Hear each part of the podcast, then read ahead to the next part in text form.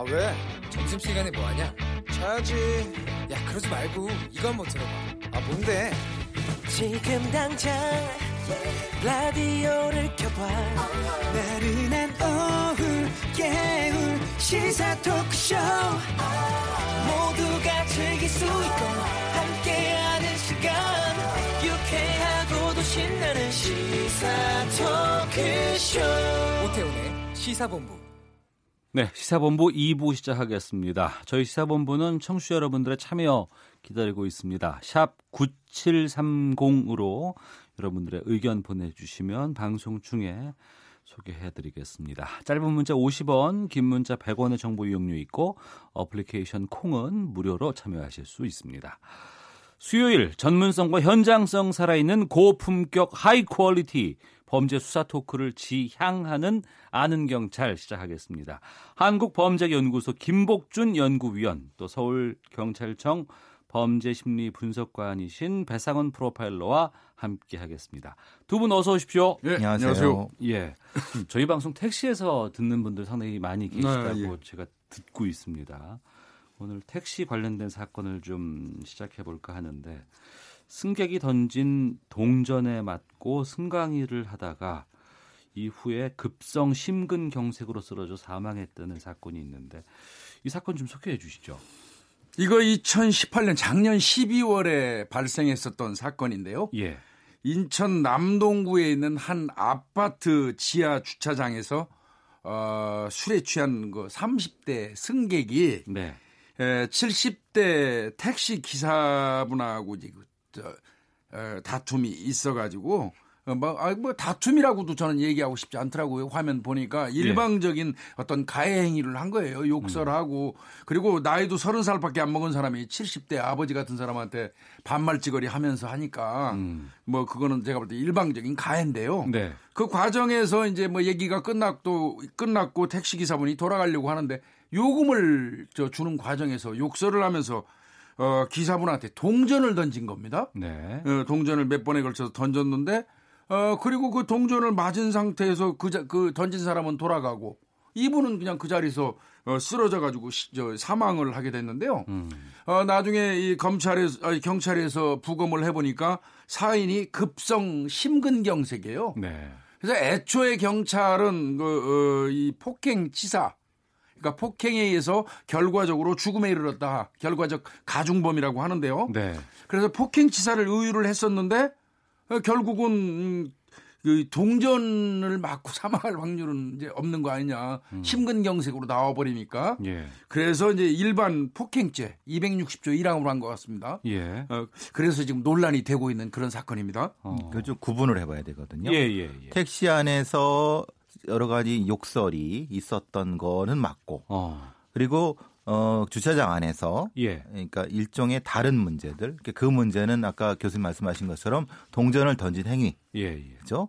그리고 거기서 돌아가신 것이 아니라 쓰러졌고 그리고 병원을 옮긴 다음에 돌아가셨던 부분이 그러니까 이게 구분이 돼야 되는 건 왜 그러냐면 예. 인과성 문제가 되는 거지 않습니까? 아. 동전을 맞고 돌아가신 것이 아닌 예, 예. 동전을 맞은 행위 쓰러지고 그리고 나서 병원에 돌아가신. 아. 그- 그래서 이게 이게 법률적 인과관계의 문제가 성립되기 때문에 예. 경찰에서도 폭행치사로 갔다가 음. 그 폭행죄로 가는 이런 문제가 되는 거고요. 네. 기타의 모욕이라든가 이런 부분은 또 다른 문제가 되는 거니까 음. 이걸 구분을 해야 되는데 지금 문제가 되는 것은 그 30대의 승객의 그 술 취하에서 어르신한테 하는 행위 자체 예, 예. 그리고 그 뒤에 도덕적인 책임, 최소한의 도덕적인 책임이라든 것도 없이 다른 형태의 행위를 하는 것을 그의 자녀들이 음. 예, 자녀들이 그 국민청원에 올려갖고 문제가 됐던 이렇게 나눠서 생각해봐야 될 것 같습니다. 예. 이게 상당히 좀 많은 분들에게 분노를 자아내게 하는 네. 행동들이 들어가 있고 또 영상들도 공개가 됐다면서요. 예, 맞습니다. 이게 뭐, 저, 에, 여러 사람들이 지금 비난이 폭주하고 있는 건 맞는데요. 이게 참 애매한 부분이긴 합니다. 예, 예. 법적인 책임과 도덕적 비난의 이제 어떤 그 갭인데요. 예. 자, 이제 이 동전을 맞아 가지고 사람이 사망할 수 있느냐. 그러니까 어, 일반인의 입장, 상식의 선에서 이제 계산을 하는 거거든요. 음. 그래서 동전을 맞고 이제 사망에 이르렀는데 동전을 던지는 행위하고 예. 그리고 사망 간의 인과관계가 과연 성립할 수 있느냐 일반인 음. 입장에서 볼 때. 네, 네. 어, 그거는 입증이 되지 아니하면 피고인한테 이득이 되는 쪽으로 해석하는 게 법리예요. 어. 일반적으로 동전 맞아가지고 죽는 사람은 없잖아요. 예, 예. 다만 그 직전에 이 사람이 그 젊은 사람이 자식 같은 사람이 욕설하고 진짜 우리말로 속, 속된 말로 머리가 터질 것처럼 화가 나서 그렇죠. 그게 심근경색에 어떤 영향을 미쳤을 수는 있어요. 예, 예. 그러나 그렇다는 거를 딱 단정적으로 어. 어, 입증하지 못하면 피고인한테 이득이 되는 쪽으로 해석하는 게 법이라는 거죠. 예. 만약에 그 운전기사분이 그런 얘기를 혹시라도 했다고 하면 나 심장이 안 좋고 어 음. 당신이 이거 하면은 내가 좀 위험할 것 같다는 얘기라도 있고 그것을 그분이 던진 사람이 인지했다고 하면 상황은 완전히 달라지는데 어. 지금 상황은 그 상황이 아니라 예. 어, 막그 욕을 하면서 자기 차에 가서 동전을 가져와서 휙 던진 부분이기 때문에 아마도 그런 인지는 못했었어요. 그러니까 이건 왜냐하면 고의성 부분 때문에 그런 말씀을 드리는 겁니다. 음, 사망에 이르게 하는 그 인과관계를 따져야 네, 되기 때문에 그렇죠. 법적으로 예, 예, 처벌을 예, 하기 예, 위해서는. 그런데 이제 일반 국민들이나 아니면 많은 그 여론에서 좀 분노하는 것은 30대 손님이 네. 70대 택시 기사분에게 동전을 던진다는 것, 네. 욕설하고 모욕적인 행위를 줬다는 것, 이 부분에 대해서 상당히 좀 분노하고 있는 지점이 있거든요. 맞습니다. 이걸 처벌할 수는 없냐는 거죠. 근데 이제 이게 특가법상에 에, 협박이라는 게 있기는 해요. 네. 폭행 협박. 그래서 어, 특가법 제 5조의 10 그 조항에 보면 이 가중 처벌하도록 돼 있어요. 운전자를 운행 중인 운전자를 폭행하거나 협박하면 5년 이하의 징역, 2천만 원 이하의 벌금이에요. 아, 예. 또 뭐 다치면 3년 이상의 유기징역이고 음. 사망하면 무기 또는 5년 이상이에요. 네. 이거 사, 저 살인죄하고 거의 버금 가거든요. 그래서 법조항은 충분히 이 운행 중인 운전기사분을 폭행하는 거 어, 이런 거는 처벌을 강하게 하고 있는데 네. 그럼에도 불구하고 이 만취한 사람들이 그런 거 구분하냐고요. 어. 그래서 이제 문제가 되는 건데 저는 이제 차제 이 얘기 제가 수도 없이 했거든요. 예, 예. 칸막이 해야 됩니다. 어. 예, 버스는 지금 칸막이 충실히 했, 했잖아요. 예, 예, 예. 택시도 칸막이 해야 돼요. 어. 어쩔 수 없어요. 지금 이거는 아까 교수 교수님 말씀하신 그거는 운- 운행 중일 때입니다. 예. 근데 이 사람은 내려갔고 어. 자기 차에 가서 동전을 던져서 가져왔죠. 예, 예. 그러니까 이것에 대한 법리도 다른 문제로 또 따져질 겁니다. 어. 그래서 특가법 적용을 못했어요. 그래서 그러다는 거예요. 이, 이번 거는 예. 그나마 폭행 협박만 해도 협박, 죽인 살인만 해도 특가법으로 할 수 있는데 이건 내린 상태에서 동전을 던졌기 때문에 단순 폭행죄를 의유로 할 수밖에 없었다는 거죠. 그럼 그 부분에서 이제 앞서서 만취 상태라고 말씀해 주셨잖아요. 예, 예. 교수님께서. 근데 승객이 만취했다고 자기는 잘 그 행동에 대해서 기억나지 않는다고 막 주장할 수도 있는 부분들이 있을 것 같고. 네. 근데 또 한편으로는 본인 차를 가서 취했는데 많이 취했는데 본인 차 확인하고 문 열어서 그 안에서 동전 꺼내 가지고 와서 다시 와서 던졌다. 이게 좀 고의성이 있지 않을까라는 생각이 들기도 그러니까 하거든요. 이건 음, 엄밀히 얘기하면 이제 우리가 일반적으로 술 좀 취했다는 의미에서 만취죠. 네네. 이 사람이 이 범행을 할 의식이 당시에 없다거나. 의식 자체가 없었다는 얘기는 아니에요. 음. 쉽게 얘기해서 심신미약이나 심신상실의 어떤 상태에 들어가지는 않았다고 보는 거죠. 예. 이거 그러니까 다분히 고의성이 인정되죠. 음. 그래서 이제 재판하는 과정에서 아마도 판사님께서 이 부분에 대한 부분을 가중하실 수도 있습니다. 이 네. 부분에 대한 거는 관련해서 그 이후에 이제 인터뷰들 특히 이제 가족과의 인터뷰가 여러 곳에서 지금 예. 나오고 있습니다. 가해자가 며칠 후에 게임할 사람들을 구했다고 하더라. 반성의 기미가 예. 너무 없었다. 음. 기사가 쓰러지는 걸 보고도 그냥 가버렸다. 네. 이런 책임에 대해서는 우리가 좀 어떻게 해야 될까 좀 걱정이 되기도 하고요. 그러니까 법리상으로 유기치사가 될 수 있느냐. 근데 그 사람이 사망했다는 거를 명백히 알고 그 자리를 떠났어야지 유기치사 뭐 어쩌고 따질 그렇죠. 것 같은데 어. 이거는 그 부분도 안 될 것 같고 하, 이게 도덕적 비난과 아까 제가 말씀드린 법적 책임의 어떤 갭인데요. 네. 정말 괘씸하죠. 이게 나이가 서른밖에 안 된 친구가 아버지 같은 분을 상대로 욕설한다는 것 자체도 가정교육이 제대로 안 된 거고요. 쉽게 얘기해서. 네. 그리고 어, 저 인간적인 어떤 그 교육을 못 받은 사람이에요. 사람이 쓰러졌는데도 그 버리고 가는 사람이고 우리가 비난은 얼마든지 할 수 있어요. 도덕적으로는. 예, 예. 그렇지만 참 법이라는 거는 이 세상에서 가장 그 저 허술한 게 법입니다. 네. 사- 세상 사람들 사이에 일어나는 모든 거를 다 예측해 하고 법으로 적을 수는 없잖아요. 음. 그러다 보니까 가장 미완의 문서가 이 법이거든요. 예, 예. 이거를 법에서 오는 어떤 그 저 미비점이 이런 데서 드러나는 것이죠. 그러니까 막 일부에서 막 법대로 해라라는 말이 얼마나 그 무서운 말이에요, 그게. 좀 답답한 그러니까 이제. 형사법이 있고 요거는 이제 미국에서는 그걸 보완하기 위해서 민사법에서 손해배상을 광범위하게 높여주는 요거 거죠. 손해배상 청구는 할 수 있어요. 왜냐하면 어. 아주 가혹할 정도로 하는 겁니다. 예, 이게 예. 보통 1, 200만 원이 아니라 몇십억 정도로 하게 되면 음. 이 부분에 대한 충분히 처벌의 효과가 있을 수 있는 쪽으로 법 체계가 좀 바뀌어야 되지 않나 그런 노- 논란이 이 있어요. 경우도 민사 청구는 가능할 겁니다. 네. 예, 그래서 철저히 저 민사 소송을 해좀 알아보셔 가지고 어. 좀그 뭐이저 배상도 받고 응징 좀 했으면 좋겠어요. 그럼 이번 사건 관련해서는 폭행치사로 기소하는 거는 어떻게 보세요? 그거는 제가 볼 때 폭행치사는 무리일 것 같습니다. 예. 폭행죄가 가는 게 맞을 것 같습니다. 예. 제가 봐도 이게 그거는 뭐 어쩔 수 없이 연관성이 좀 없을 것 같다는 생각이 듭니다. 어.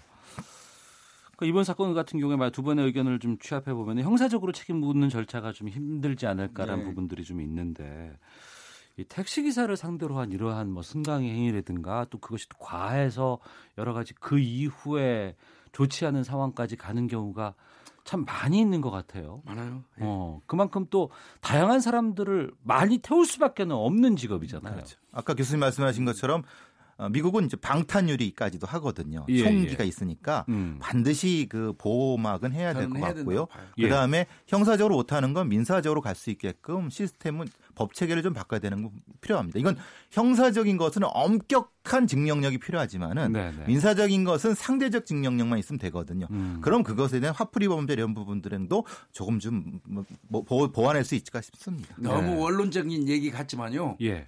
교육 현장에서도 아래 위 좀 구분하는 것 좀 가르쳤으면 좋겠어요. 음. 어른과 애가 없는 세상이 돼버렸어요. 우리나라 갑자기. 그러니까 이런 것들을 좀 예방하고 사후에라도 이 사건 벌어진 이후에라도 뭐 이렇게 블랙박스 같은 것들을 좀 강화한다거나 이런 증거 같은 것들을 남길 수 있는 장치들을 좀 해놓는 것은 지금도 블랙박스는 있습니다. 명백히 돼요. 예. 되어 예, 있, 예. 있죠 예, 지금. 확실하게 됩니다. 요번에 어. 이 기사분 거는 그 차 안에 있는 블랙박스가 아니라 예. 주차장 내부에 설치되어 그렇죠. 있는 블랙박스로 선명하게 다 볼 수 있었어요. 어, 그러니까 채널 뭐투 채널 뭐 포 채널 뭐 예. 여러 가지라도 해서 좀 증거를 남겨놓는 부분들이 좀 있다 그런 그러면. 그런데 이제 택시 안에서 소리까지 네네. 녹음할 수 있는 거는 인권의 문제가 있기 때문에 그건 또, 또 여러 얘기를 해봐야 됩니다. 아 그렇군요. 예, 이거는. 예, 예. 또 승객의 입장에서 해야 예, 되는 그렇죠. 예, 있기 예, 때문에 알겠습니다. 김복준 한국범죄연구소 연구위원 배상훈 프로파일러와 함께 아는 경찰 진행하고 있는데요. 좀 다음 주제로 가보겠습니다.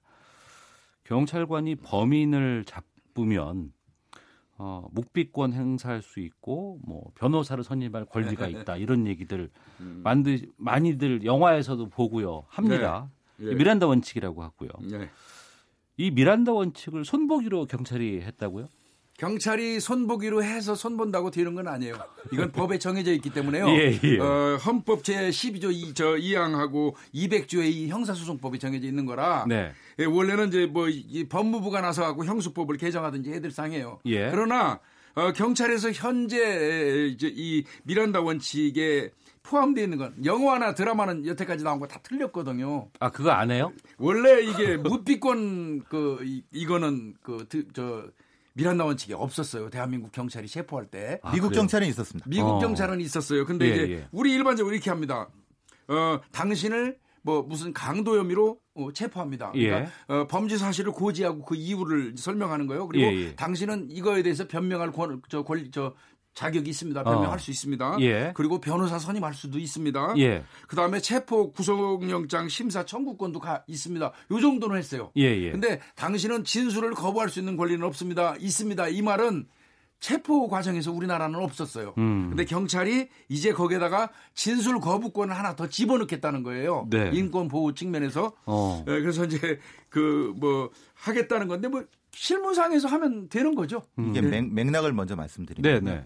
검사가 쓰는 피의자 신문조서는 증거 능력이 있습니다. 네. 그런데 그 외에 수사기관은 증거 능력이 없습니다. 야, 경찰 조서 같은 경우에 예, 경찰에서 받는 것은 예, 그럼 예. 뭐냐면 용의자 아니 아니면 피 이렇게 체포한 피의자 단계로 넘어갈 때까지 시간이 갭이 존재합니다. 예, 예. 수사를 할 수 있는 거죠. 음. 그래서 사실은 미국 영화 보시면은 여러 참고인으로 불러갖고 얘기를 하노다가 아, 그, 그 참고인이 기분 이상하면 지금 내가 체포된 겁니까? 그러면 체포된 겁니다. 그러면 아 저 변호사 부르겠습니다. 요게 이제 지금 말씀 그겁니다. 그 예, 예. 단계인데 어. 그 중간까지 여러 가지 얘기 관련된 부분에 대한 조서를 음. 증거 능력이 없는 부분으로 해서 됐기 때문에 근데 검사는 있었거든요. 네. 지금 사실은 검경 수사권 조정에서의 문제가 저 부분이 넘어갈 수 있습니다. 지금은 음. 거- 이제 검찰의 피의자 신문 조서의 증거 능력을 예, 예. 그걸 경찰에서도 그거를 예, 부여할 수도 아니, 있기 때문에 이거는 증거 능력의 문제는 아니고요. 예, 예. 그거를 이제 만들려고 피의자의 하는 권리를 저 이 보장하는 그 내용이니까 예.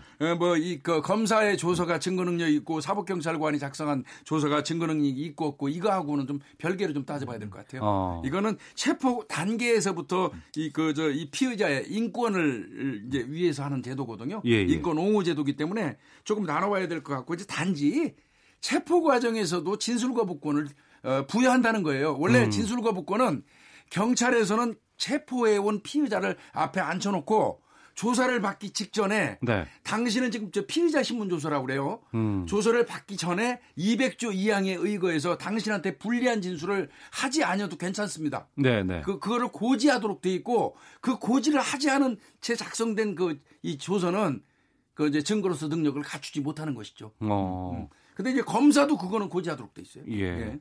그런 그 경찰 관련된 영화 같은 거 보면은 앞에 딱 세워놓고 이름 뭐야 뭐 하고 뭐 직업 뭐, 뭐 이런 거 다 하잖아요. 그렇게 못해요. 그렇게. 네. 이거 그러니까 그- 고지 하고 난 다음에 하는 거예요. 그건. 그러니까 당신은 지금 피의자 단계입니다라고 해- 얘기를 해야지 예. 그 단계 때 지금 말씀드린 그거를 고지할 수 있다는 겁니다. 음.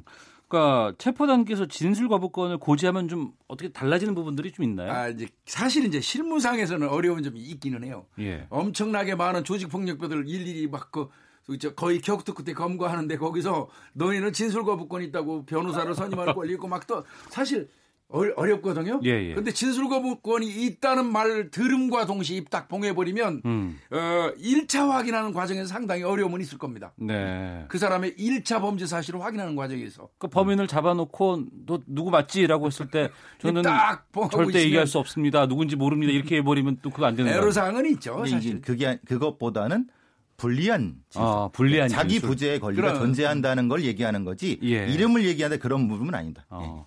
하지만 이게 제도 개선까지 가기 위해서는 여러 국회 활동에 입법 사항이 좀 들어가야 되는 거 아니에요? 그렇습니다. 그렇죠 이거는. 이제? 음, 알겠습니다. 뭐 여러 가지 인권 보호 의지도 경찰에서 좀 밝힌 부분들도 좀 있는 것 같아서 이게 법 개정으로까지 좀 이어져서 제도화되는 시점 예, 예. 아, 언제쯤 올지는 모르겠는데 좀 기대해 보도록 하겠습니다.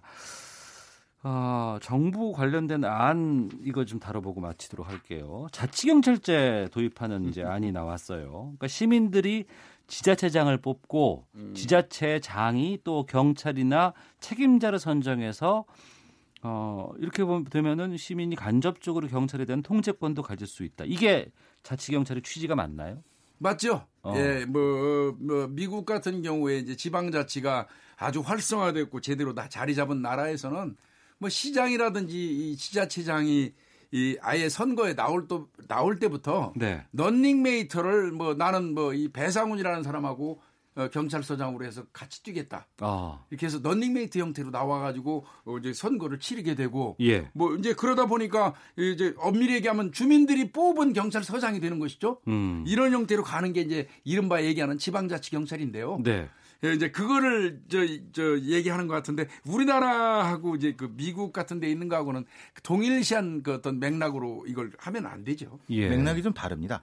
그러니까 이제 우리가 LA 경찰, 뉴욕 경찰이라고 하는 그 경찰은 예, 예. 사실은 우리나라 서울 경찰보다 훨씬 더 큽니다. 어마어마하죠. 그러니까 아. 예를 들면 뉴욕 시장을 뽑는 것이 서울시장 뽑는 것보다 더 규모가 크기 때문에 예. 주지사를 뽑는 형태가 되면 우리나라의 대통령까지는 아니라도 굉장히 큰 부분이면 그 사람들이 사실 뉴욕 경찰국장을 임명하고 그렇게 되거든요. 어. 본질적인 자치 경찰은 그것이 아니라 예. 카운티에서 카운티에 가- 보안관을 직접 선출하는 어. 그러는 맥락에서 아 보안관 예, 예, 보안관. 예, 예.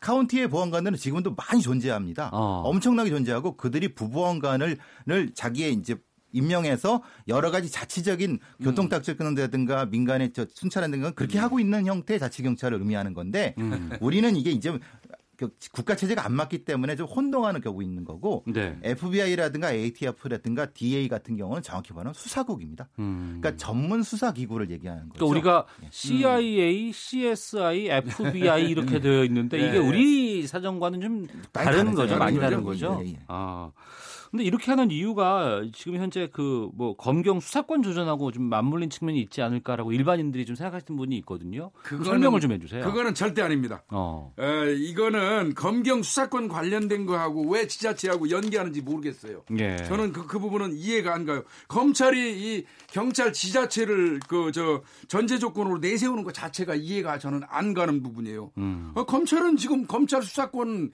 어떤 이유에서 기인했냐면요. 이거 하자는 거는 그 저 수사권, 수사지휘권, 기소, 공소유지권, 형집행권 다 무소불위의 권력을 권한이 집중돼서 가지고 있는 검찰. 네. 권한이 집중되면 부패할 수밖에 없고 비리가 만연될 수밖에 없어요. 권한 남용하고. 그러니까 그게 적폐거든요. 예. 그 적폐를 좀 잘라내자. 음. 뭐 이런 의미에서 저 이제 어떤 한 축으로 경찰한테 공수처 이외에도 어, 수사권을 좀 저 넘겨주자 이런 건데 그거를 왜 지자체하고 연계시켜하고 검찰이 얘기를 합니까? 음. 그거는 이 수사권 조정은요. 네. 그이 수사권 조정이 필요한 이유는 경찰 쪽에서 찾는 게 아니에요. 음. 검찰 쪽에서 찾아야 하는 겁니다. 검찰 네, 쪽에서. 네. 어. 이건 아주 잘못된 저 논리예요. 예. 그럼에도 불구하고 이제 논의 과정이 음. 논의 과정이 어, 검찰의 수사권은 일부를 경찰로 이양하는 과정에서 예, 예. 이렇게 되는 거죠. 힘의 논리죠. 어. 검찰은 우리가 조금 띄워줄 테니까 예. 니네도 좀 띄워라. 어. 이런 맥락의 국회 논의 과정, 예, 예. 사개추위 논의 과정이 있었다는 건 그건 누구도 부인 못하는 거죠. 그러니까 원론적인 교수님 말씀이 맞는 거고 음. 논- 논의가 이렇게 진행되어 온 건 진행은 이렇게 되어 온 거죠. 그러니까 말하자면 공룡 같은 검찰, 공룡 같은 경찰을 서로 띄어내자.